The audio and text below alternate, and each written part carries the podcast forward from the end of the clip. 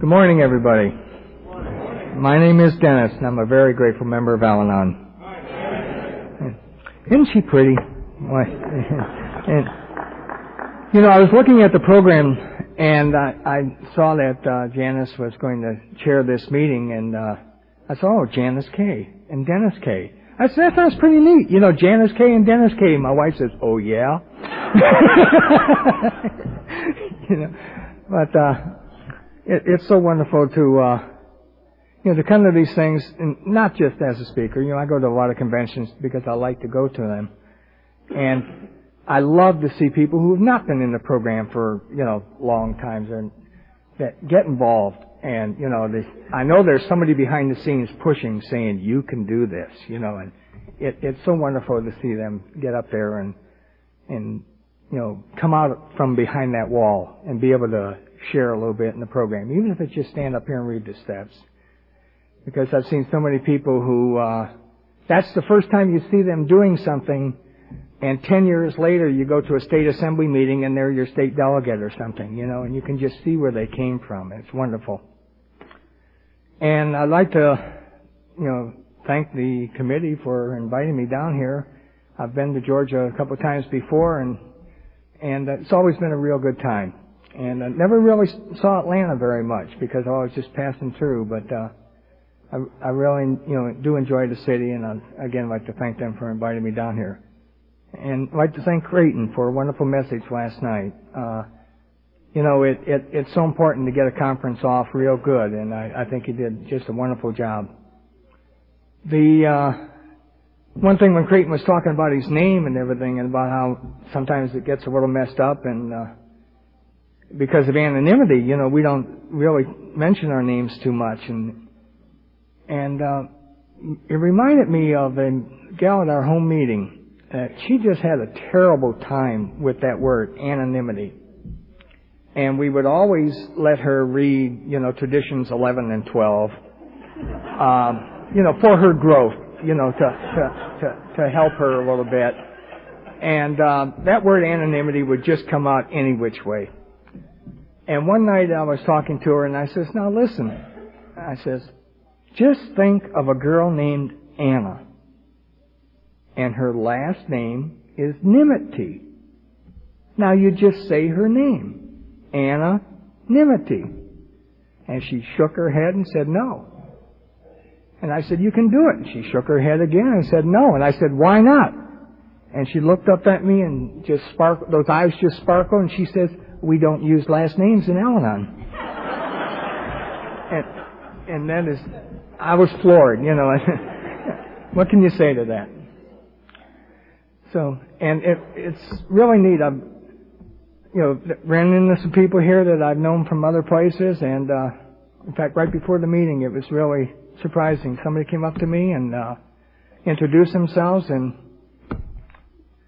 we were at an Al-Anon convention together 13 years ago, and she rem- remembered me from there. And, and uh, you know, it's just amazing how I think what it says on the bottom of the program there is we trudge this journey, you know, where our paths will cross. And uh, you meet people in this program, and you know they're never out of your life.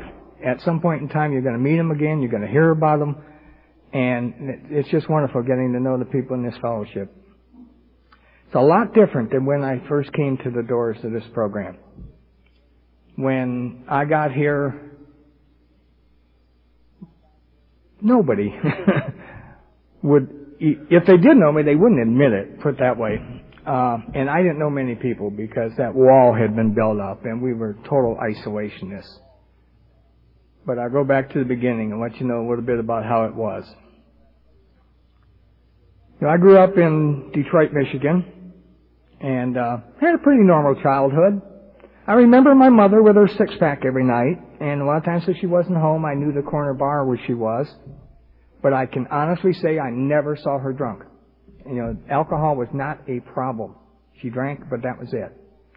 My father was not a factor in our lives. They were divorced when I was very, very young.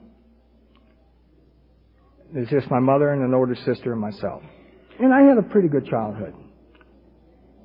By all rights, I, you know, I should be, you know, a mass murderer or something, you know, grew up in public housing projects, single family, you know, low income and everything, you know, but we managed to survive that.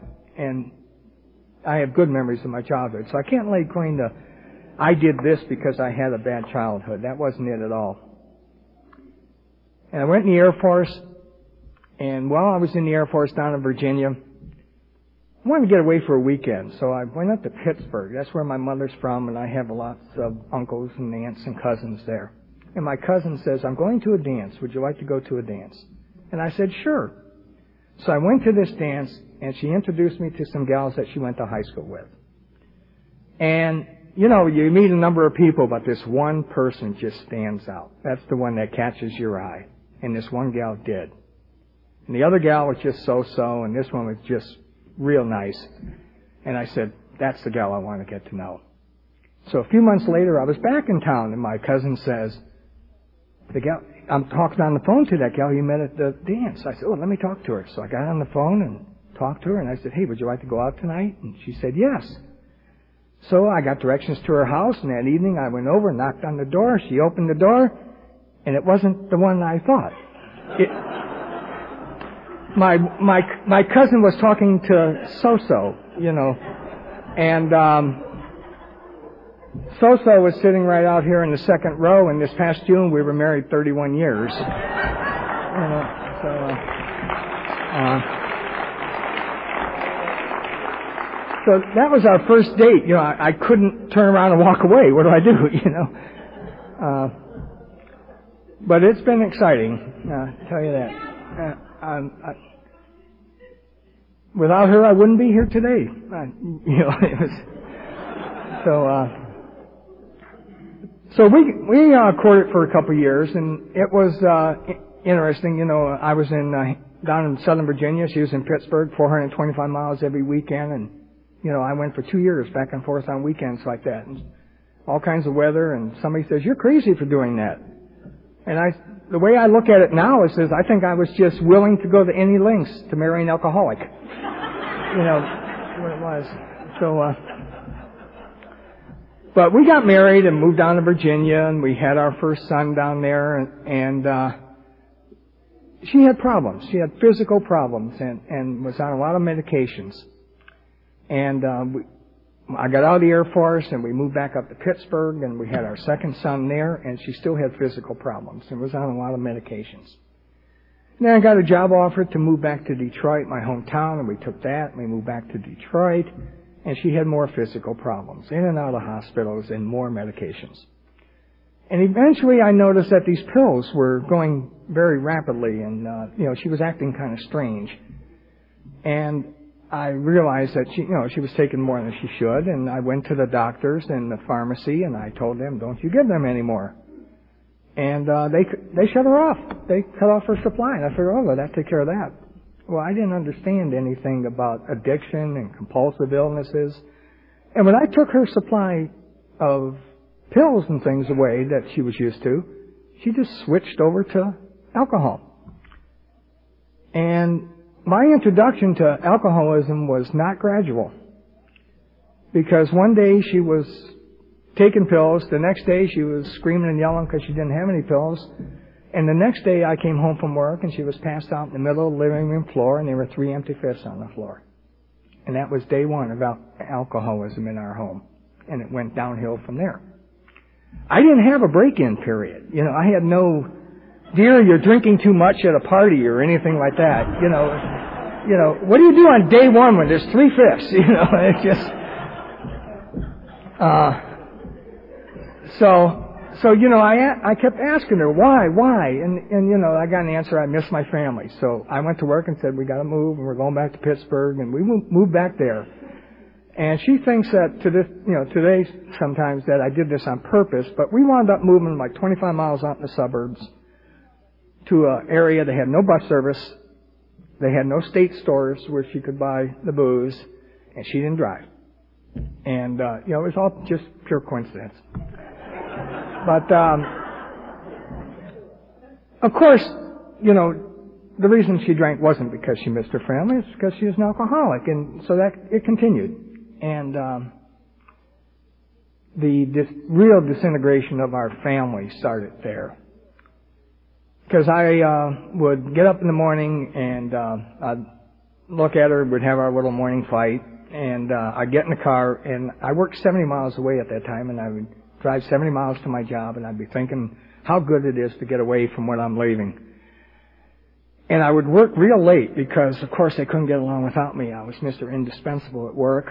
Um, I was telling Janice and Pat, you know, as we're talking and everything. My, I'm I'm in the computer business and I work with computers and, um, you know, I was the one who was Mr. Know-it-all, I guess you might best way to describe it. You know, people were coming and ask me questions and I'd say, oh, here's how you do it and all that.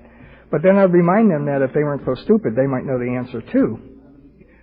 See, because things were so bad at home that I felt a total failure as a husband and a father. I was raised by my mother and one older sister with no father in the home. And when I got to the age where I started to go out and date girls, I remember I would always get this little lecture, and it's basically it always went along the theme of number one, be good, don't get in trouble. You know, I didn't even know what they were talking about. Uh, and the other thing is, when you grow up and you have a family, you are responsible. I think they were trying to instill in me a sense of responsibility that my father didn't have. So here I am. I grew up and I had a family and it was a mess. I mean, every night I'd have that 70 mile drive home, and all the way home I'd be thinking about what I was going to find. And when I got home, that's what I'd find. And I was responsible. I was supposed to do something about this, and I had no idea what to do. But at work, I was useful. I was a success. You know, I, I, I could do things well. But I, I took it out on other people. And, you know, I would have that 70 mile drive home and late. And sometimes I'd get home and, uh, she'd be in her usual condition, passed out. And our two boys were like kindergarten and first grade age. And they were, you know, if they were awake, I'd wake them up and give them the bag of hamburgers I brought home. And I'd take them upstairs and put them to bed. And things got to the point where she wound up going into the hospital. And the first time she went in the hospital, she was there six months. And, you know, most people would make arrangements to have their children taken care of. I can't ever remember asking a neighbor, you know, I'm going to get home from work at so and so time. My kids get home earlier. You know, will you keep an eye on them? I didn't do that because if I went to a neighbor and, asked them to do that, they might say, "Where's your wife?" And I couldn't tell anybody where she was or why she was there because I was responsible. I was supposed to do something about it. So I bought him a baseball mitt and a baseball and I told him play out in the back and if it got dark, come in the house. And that went on for close to six months. And I thank my higher power today that nothing ever happened to those children. I'm sure the neighbors watched, but I know I never asked either. And that was the denial of the disease. I could not tell you what was going on in my home. Eventually, it kind of became kind of hard to keep it, you know, a secret. Uh, when you have ambulances and flashing red lights and police cars and things like that outside your house, um, it's kind of hard to keep that a secret. And we had those things. Uh, there were suicide attempts and overdoses, and you know, I'm not going to tell her story in detail, but we had all those things and we had a lot of uh, activity at our house. I'll call it that.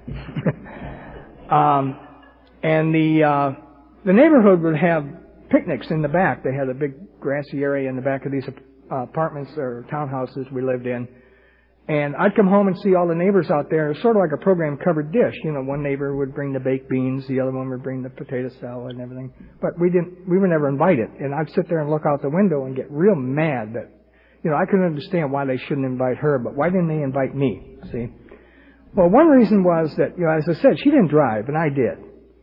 And when we had our arguments and our fights and everything, you know, uh, first thing I would do is move away from the TV because she'd be throwing things, you know, and they'd be bouncing off walls, and people on both sides of us would hear things going on in the the apartment and everything because we, you know, we had people on both sides of us.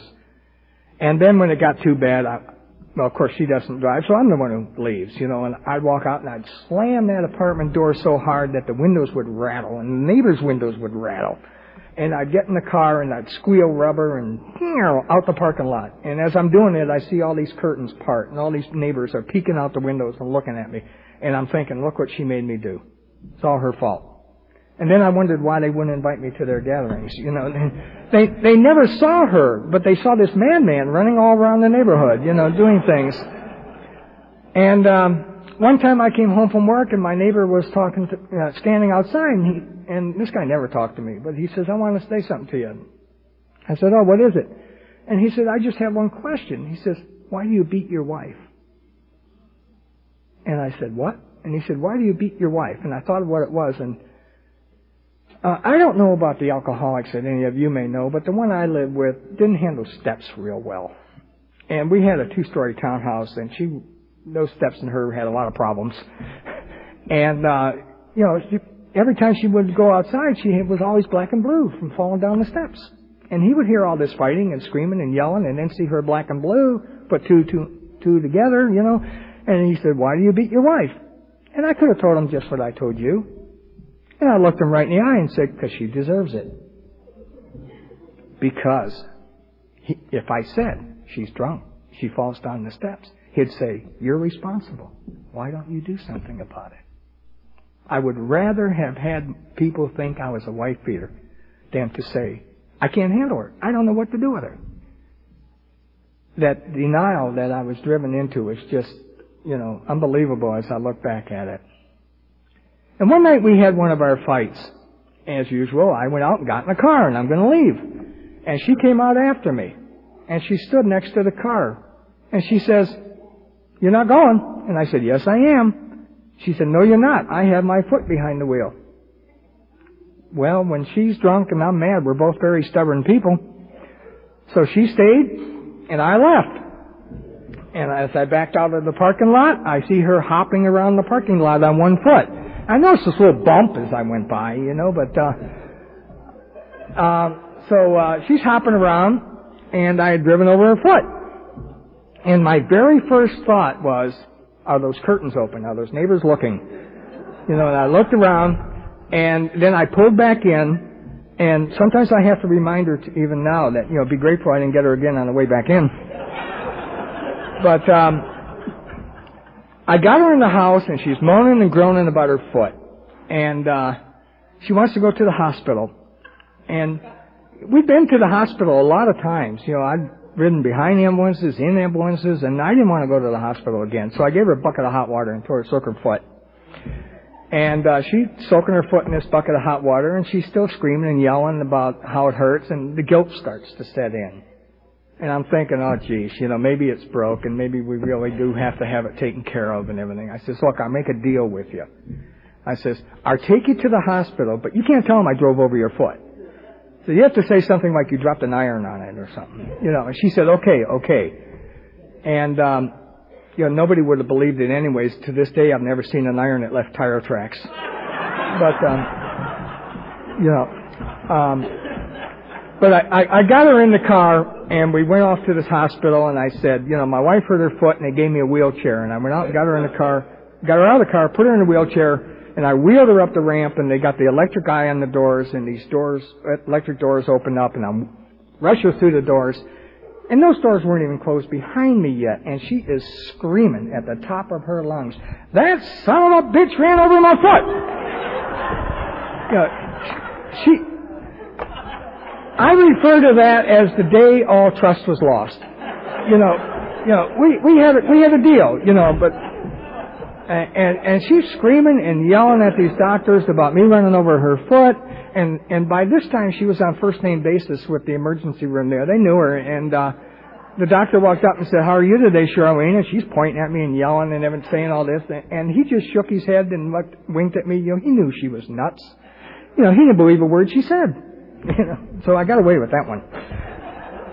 But uh, things went on sort of like that for about three and a half years in Pittsburgh.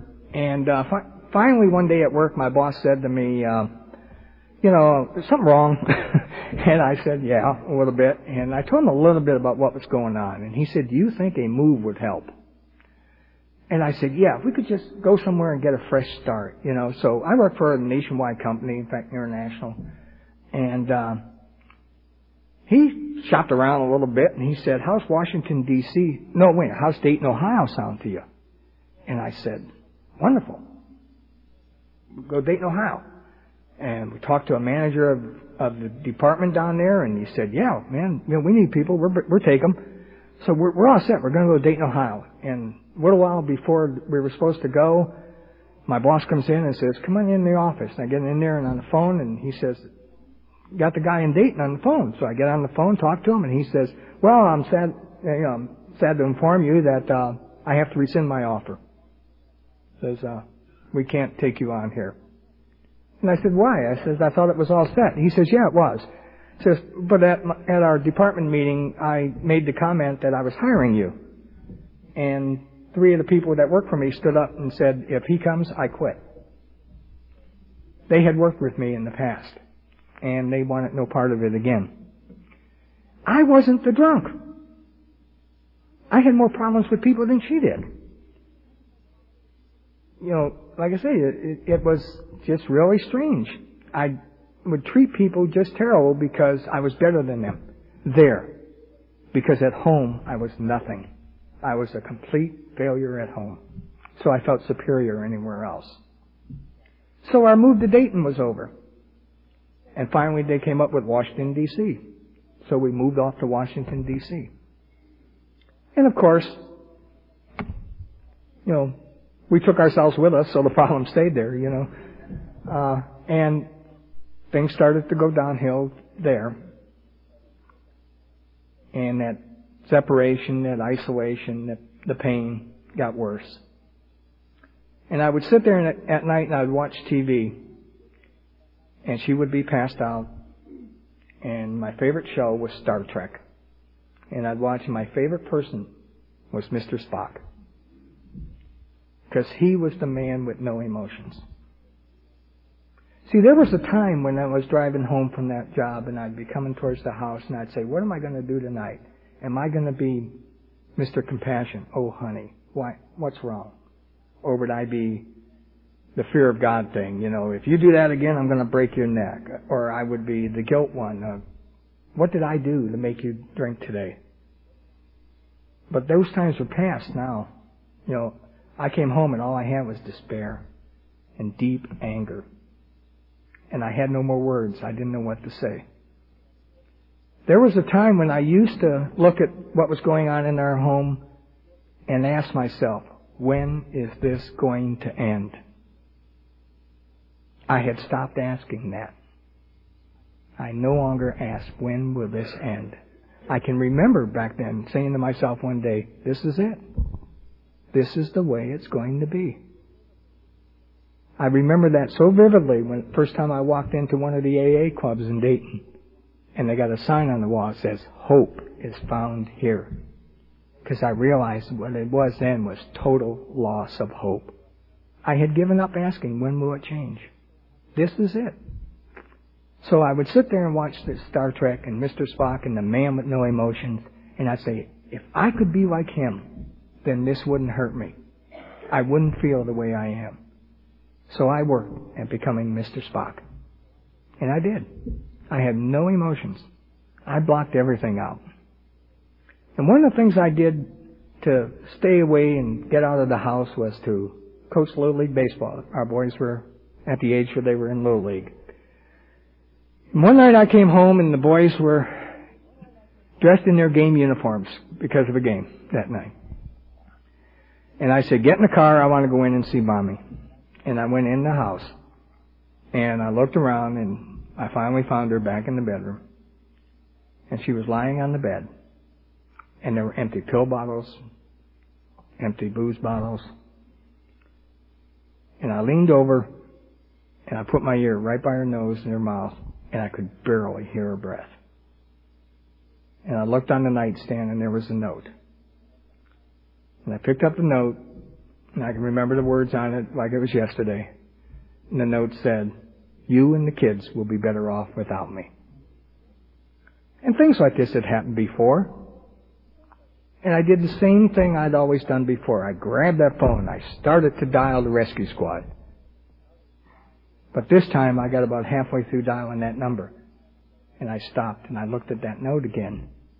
You and the kids will be better off without me. And I said, she's right. This is how it's going to end.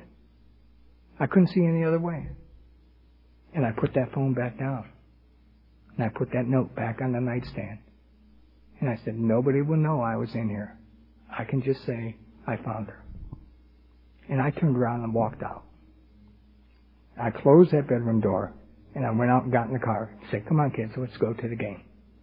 I had reached that point where there was no tomorrow. There was nothing else left. So we went to that game and we were there for a few hours. And when the kids came home, they wanted to go in and get a drink. And I said, no, go down and tell the neighbor kid about the game. Because I didn't want them to go in and find mommy. Because I fully expected her to be gone by now. I thank my higher power today that she isn't. She came through that. But I was at the point where I no longer cared. Anything that was going to happen was what was going to happen. And I think that was a turning point in the sense of I quit the arguing, I quit the fighting, you know, and, and, and quit trying to show her how bad she was. Things I used to do when she would be literally laying on the floor and I'd be standing over her calling her names. The things that I did. I didn't do that anymore. And it was not too long after that that she wound up going in the hospital and while she was there she got into, you know, they brought in meetings and she met this gal from AA. And after she got out of the hospital, of course she drank again. And things got back to the usual case, the way she was. And one day this gal from AA came over to the house and she saw Charlene sitting in a chair with a blanket wrapped around her and I was spoon feeding her out of a bowl. She had been in that chair for about three days. And she said, what are you doing? She said, she's dying. You have to do something. And here I am, the computer wizard, the man who knows it all. And I looked at her and I couldn't even say anything. My mind was complete jello. I had no idea what to do. I'd totally given up. What's going to happen is going to happen. And so it was taken on my hands. This gal picked up the phone, called the doctor, called the hospital, arranged for the room, made another call, called this guy in AA. Next thing I know, this guy all I remember about him is cowboy boots and cowboy hat. He, he comes in the door. The gal packs the suitcase, throws some of my wife's clothes in it, and this guy walks over to the chair. My wife's sitting there in the blanket. He picks her up, and they go out the door. And they didn't even tell me where they were going. I literally gave my wife to AA. I found somebody who wanted her. They can have her. You know. So, you know, they, they eventually told me what hospital she was in and everything and went out to see her and they told us about a treatment place. And actually in D.C. there were two of them. One was where all the senators and congressmen's wives went and I couldn't afford that one. And the other one was this place that was, you know, more for the common folk. I couldn't afford that one either. And I, you may find that hard to believe today about what happened, but I talked to these people and they told me what the cost was per week, and that we didn't have any insurance that covered it. And I said, I don't have that. And they said, well, we'll work something out later. I think things have changed since then, but I'm very grateful. That's the way it was then. And she went there, and they said, you can come out and visit her on Sunday afternoons. And the first, you know, they said at, at one o'clock. So I went out there one Sunday afternoon, a little bit before one, and I said, okay, I'm here to visit her. And they said, well, you can see her at 2. And I said, well, what am I supposed to do? You said I could see her at 1. I said, no, you come to visit 1. But what we got here is she's in an AA meeting from 1 to 2. And you go in that room over there. And I said, what's in there? And they said, you go in and find out. So I went into this room, and there were all the family members of the inmates. And um, there, there were these two lunatics sitting up at the front, and they were expounding this profound wisdom upon us. And I thought, my God, how amazing. And after 20 minutes, I, I had to tell them. And I stood up and I said, you're all crazy. And I walked out of the room. That was my first Al-Anon meeting. Uh, because what they were telling me was something that I, no way could I believe at that time. But I'd like to share it with you today because today I believe it from the bottoms of my feet to the top of my head, every fiber in my body. I believe what they said. But I didn't at that moment. And what they said was, in your mind, you get a picture of the alcoholic in your life. And you just get a real sharp focus on them, and you just imagine that it starts to change shape, and out to the side, something comes out and it takes shape and you look at it and it's a bottle. And now you see two things. You see the alcoholic and the bottle represents alcoholism. And you don't need to love alcoholism, but you can love somebody who has that disease. And I thought that was the biggest piece of crap I'd ever heard in my life. Because for years, it was her who was ruining my life. But of course, what the program taught me, it was alcoholism ruining our lives. I never knew that there was another boarder in our house, somebody living there like that, you know, but there it was. But I couldn't understand that at that first meeting, of course. And I love it today when people come back for their second meeting and say, oh, last week I heard, every, oh, this is wonderful, you know, and I think, good for you. You keep coming back you know, because I wasn't that easy. But I went to a couple of the meetings out there, and then she informed me she was going to a halfway house to live with a bunch of alcoholic women, and she went there. And of course, my helpful attitude was, give me the address, and when you get there, all your clothes will be on the porch. Because, my God, she had the 30 day cure. Come home now and be the good wife you should have been. Make up for all the bad times. That's what I wanted her to do. I had no understanding of what was going on. But she had the will and the strength and the backing to disregard my insanity and go to where she needed to go. And then I would go out to this halfway house on Sunday afternoons and I'd walk in and talk to her and we'd fight and argue and the lady who ran the place would kick me out. And then the next day I'd come back and I'd walk up the sidewalk with a bouquet of flowers and walk up and knock on the door and they'd part the curtains and look out the window and say, go away. And then I'd go home and I would call the place and I would talk to this lady who ran the halfway house and I would tell her she's not keeping me from my wife and blah, blah, blah, blah, blah. And then I would accuse her of trying to break up our happy marriage. So, um, and then finally she said, you know, if you quit, if you keep doing this and upsetting this place, I'm going to have to ask her to leave because you're upsetting the whole house. And for some reason that's, I said, that won't be a good thing to do. And I said, I, I, I you know, that's not good if she leaves there. So I quit doing that and she stayed. And, uh, it was about a year. And I was home with the two boys and they said I had to go to Al-Anon to get uh, visiting privileges. So I'm, you know, a lot of people go to Al-Anon for different reasons. You know, I went to learn a few buzzwords and get visiting privileges. And uh, I'd go to see her and say steps, slogan, serenity, and all this stuff and everything. And uh, but that, you know, I was going to meetings. And when she came out of there and we got back together, um, and we went and got a new apartment over near you know, we were living in Virginia and the halfway house was in Maryland and so we moved over to Maryland to get close to the meetings that was the first time I really had to be honest with somebody relating to in the program because when we went to get a new apartment, they turned us down. That was because I had like a X rating, credit rating. And you see, um, years later, you know, in the program, I was listening to alcoholics tell their stories, and you know, they had problems with police, and they had problems with jobs, and they had problems with credit. And I'm sitting there nodding my head and nodding my head. You know, I had all those problems but I wasn't drinking. You know, and the first time I gave my little mini lead, about 15 or 20 minutes long or whatever it was, after the meeting, two alcoholics come up and said, don't take a drink. You know, you know, you're one of us, you know, I just don't drink. And, um, you know, because we had all these bills and medical problems and those were her, it was all because of her, it was her problem and I didn't pay them. We had, we had all kinds of problems. So I had to stand there and tell that person what was going on in our lives. And I told him about the halfway house and the treatment center and us being apart for about a year, and that I was going to Al-Anon, and we were trying to get it back together. And the apartment manager said, "Well, we'll give you a try." You know, so they they were kind enough to give us a place to live. You know, and move into their apartment.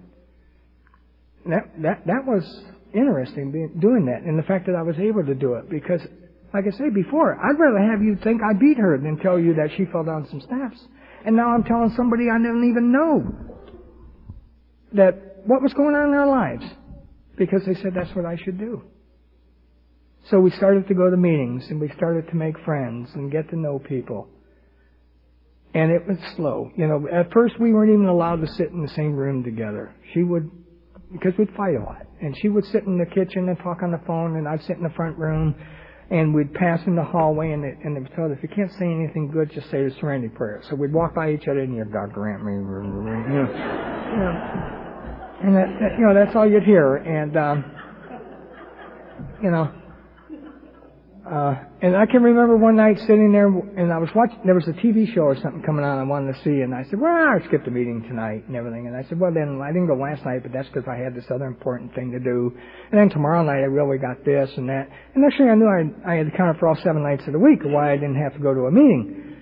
And I thought for a minute, and I said, "Wait a minute." I we don't fight as much when I go to meetings. And it dawned on me. I didn't say when she went to meetings. We don't fight as much when I go to meetings. And it was the first realization that maybe this program was helping me a little bit. And I kept going. And I was in over, a little over a year. And uh, there was this old timer that you know the group old timer that we just dearly loved. Her name is Mary, and uh, I lo- I got to the point where I really wanted to listen closely to what Mary and her friends had to say, and and we had this big, big square set of tables. You know, and I'd come in and Mary was last week was sitting on that side of the table, so I'd go sit over there, and they'd come in, and they'd sit the other side. And then next week I'd say, okay, I'll be over there. So I'd go in, I'd sit that side, and they'd come in, they'd sit down the other end of the table. And it kept, I could never catch up to them, you know, where they were. And finally one night after a meeting, Mary was talking to me, and we were just there one on one, and she says, You're coming along fine. And I said, Oh, I don't see any big deal. She says, Oh, yeah. Because I've seen the changes in you. And she started to talk about the changes she had seen in me so far. But she started from the basis of what she saw when I first walked in the room. And she started to tell Dennis what Dennis was like.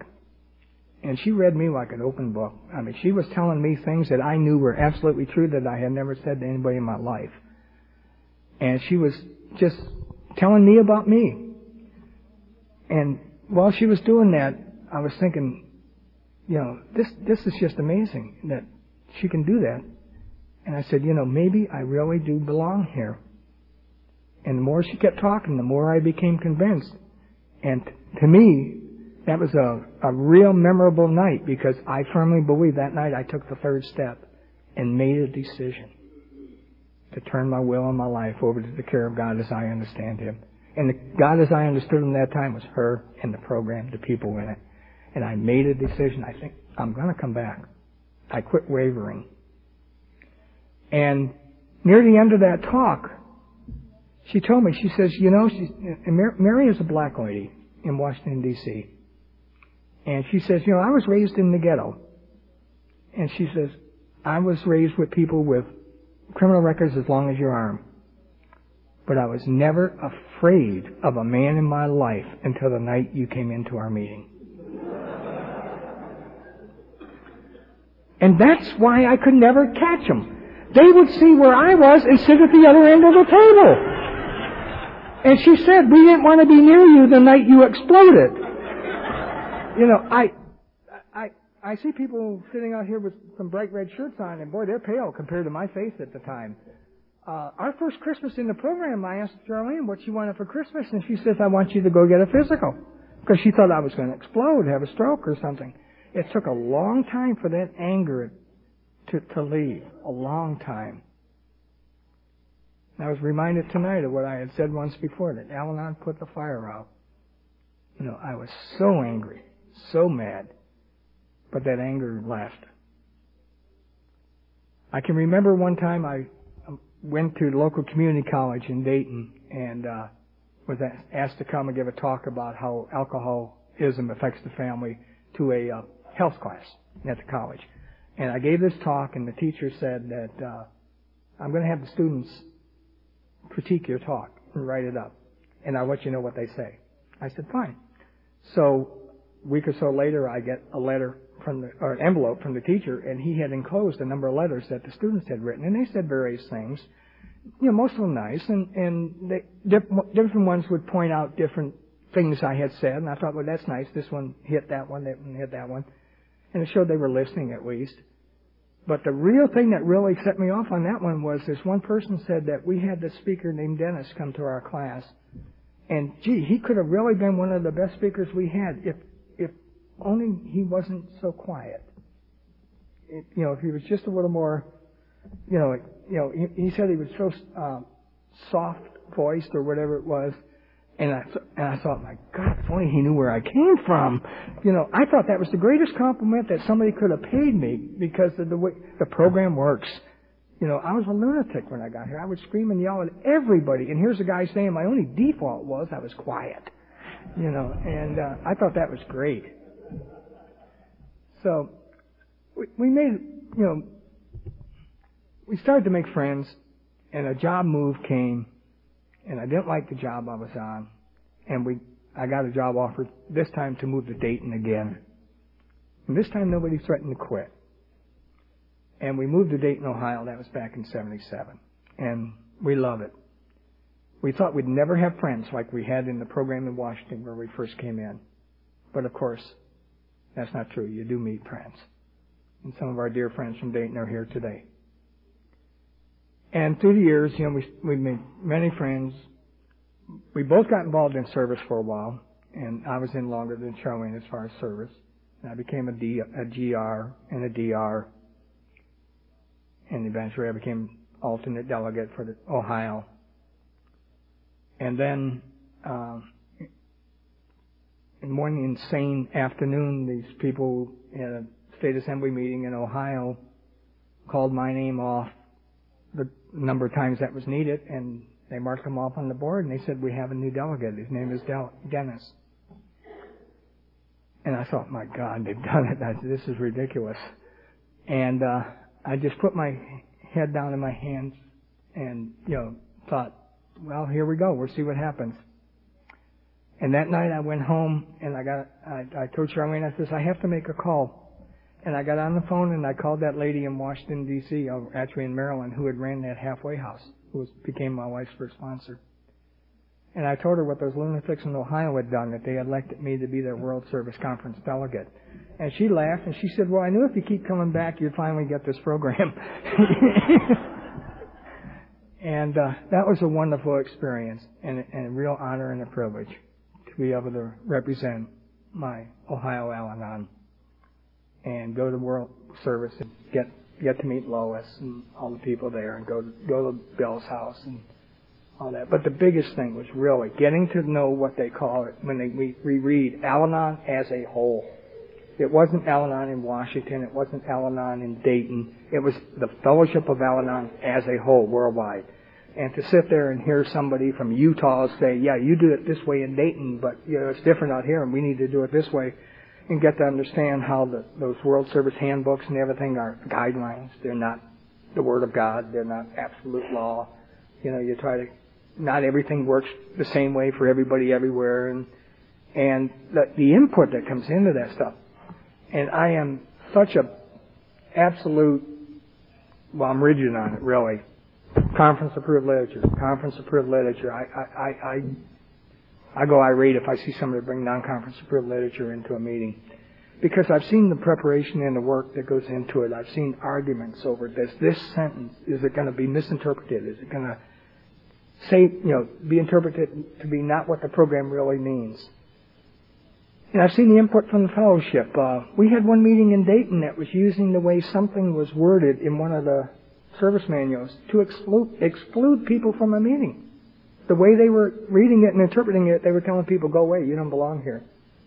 And I was told about that. And I brought that up in New York, and somebody from Wyoming said, gee, we've had the same thing. And somebody from Florida said, we've had the same thing. And all of a sudden, we all realized, this needs to be changed. And we changed it.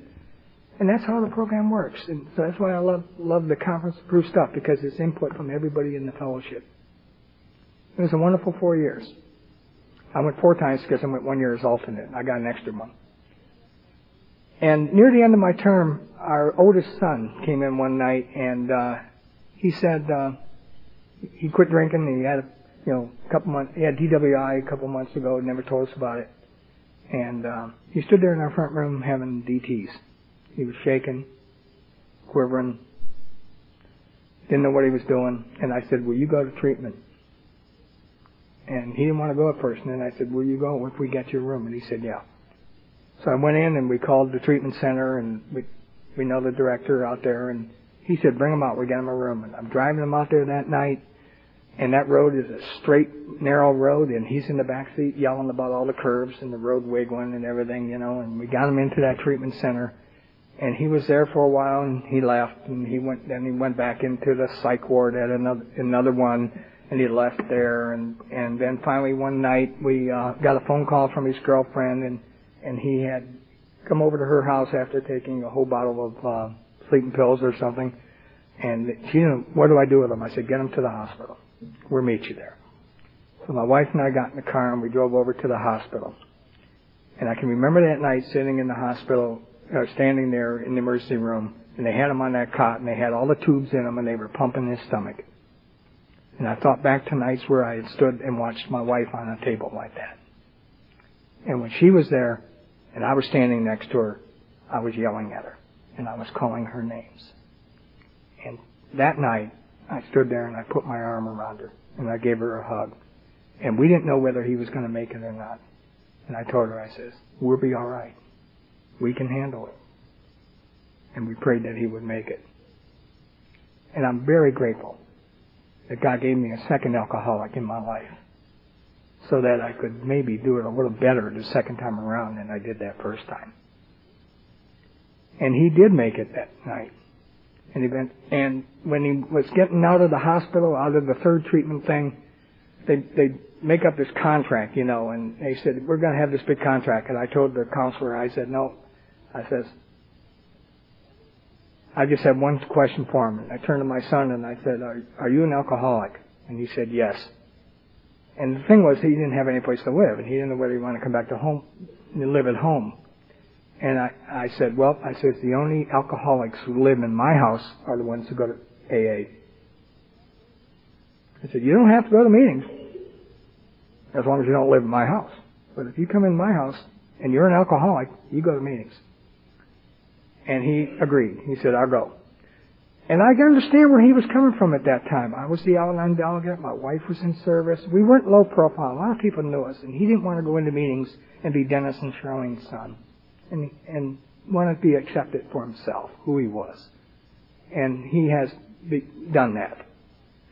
And I was very proud this this past January when he got his 10 year token. And four days later, when my wife got her 19th,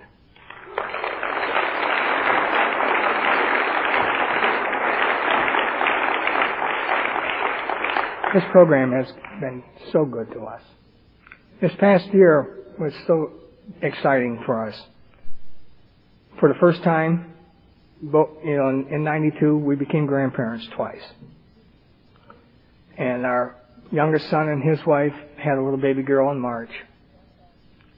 And I thought back to the days when our son was in that treatment center and they had this thing called Family Week and you go out there and you sit in the middle and tear each other apart. And um, the um, and I can remember one very vivid thing about the kids talking about, you know, their mother walking out and and you know passing out in the yard in the neighborhood and all the neighbors seeing her and the, how embarrassed they were and how bad they felt and everything and the things that happened and how you know how they felt when they were kids and and there was a lot of resentments and a lot of anger and, and you know, shame and all this stuff. Same kind of stuff I felt. But this past March 16th, when that little girl was born, they called us and they said her name is Charlene.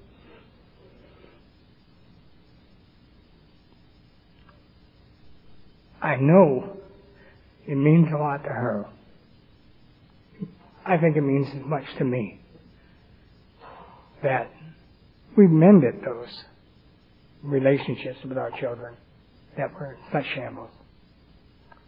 And in November, when our oldest son had a little boy, my middle name is Michael. He named him Michael. That was the hardest thing of recovery. I remember very early in meetings, and they said that the children mend their relationships with the alcoholic much faster than they do with the alcoholic.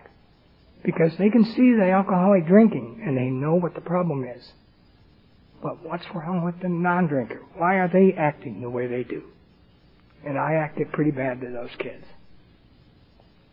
And today, we have a wonderful relationship. I love both my sons. I love my daughter-in-laws and I love my grandkids. They're the best grandkids in the world, of course. I've been showing everybody here pictures. You can all come up and see the pictures afterwards. But um, we were in Pittsburgh last weekend for our granddaughter's first birthday party. It was wonderful. So our life is pretty complete today. I'm in a job I love. I'm in a program I love. I have lots of friends I love. We had a family portrait, you know, picture taken day after Christmas, first one we've ever had with the all the son, the daughter-in-law, the grandchildren, and my sister.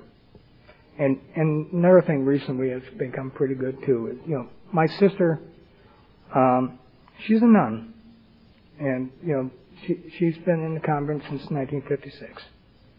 And one time she came to the World Service Conference. She was working in New York, and she was my guest at the banquet. And she saw all the things that were going on in the program, and and people giving hugs, and you know all the fellowship. And we were walking out, and she knew I didn't go to church very much at the time. I I, I really wasn't in into the church, and uh, she gave me a hug in the parking lot, and she says, "You found your church." And at the time, that was it. But in the last year and a half or so, we we that that's mended too. We're we're we're back, and we're going back on a regular basis, and that's that's meant a lot to me. The fact that I could, I know that God forgave me. I forgave myself a long time ago, but I finally realized God forgave me too. And uh, so our our life is real happy today, and it's just again I'd like to thank the fellowship and thank all of you and thank the committee for inviting me down here and I'd like to just end with a little thing of um, I bought a plaque for one of my wife's anniversaries, and it's some, I, I bought it because I like it, and I still do like it. And it says, "Learn from yesterday, live for today, dream of tomorrow." I can learn from yesterday because yesterday I went to a meeting and I heard a wonderful message. It says, "Live for today." That's what the whole program's about. One day at a time. This is the only day I have to live for and dream of tomorrow. I can dream of my tomorrows because I can remember back 19 years ago when those ladies in that room were afraid to sit near me. But every night after the meeting, they came up and they'd give me a hug and they'd say, keep coming back, things get better. Just that unconditional love. And I kept coming back, and things get better. And I know as long as I keep coming back, my tomorrows will be better. This program will give me what I need in life. Not necessarily what I want, but what I need. I'm so very grateful. That's so much better than it was when I got here. When I hate it yesterday, and I regret it today. But the worst of all was the fear of tomorrow. And thanks to this program, I don't have to live that way anymore. For that, I thank you. And I love all of you. Thank you.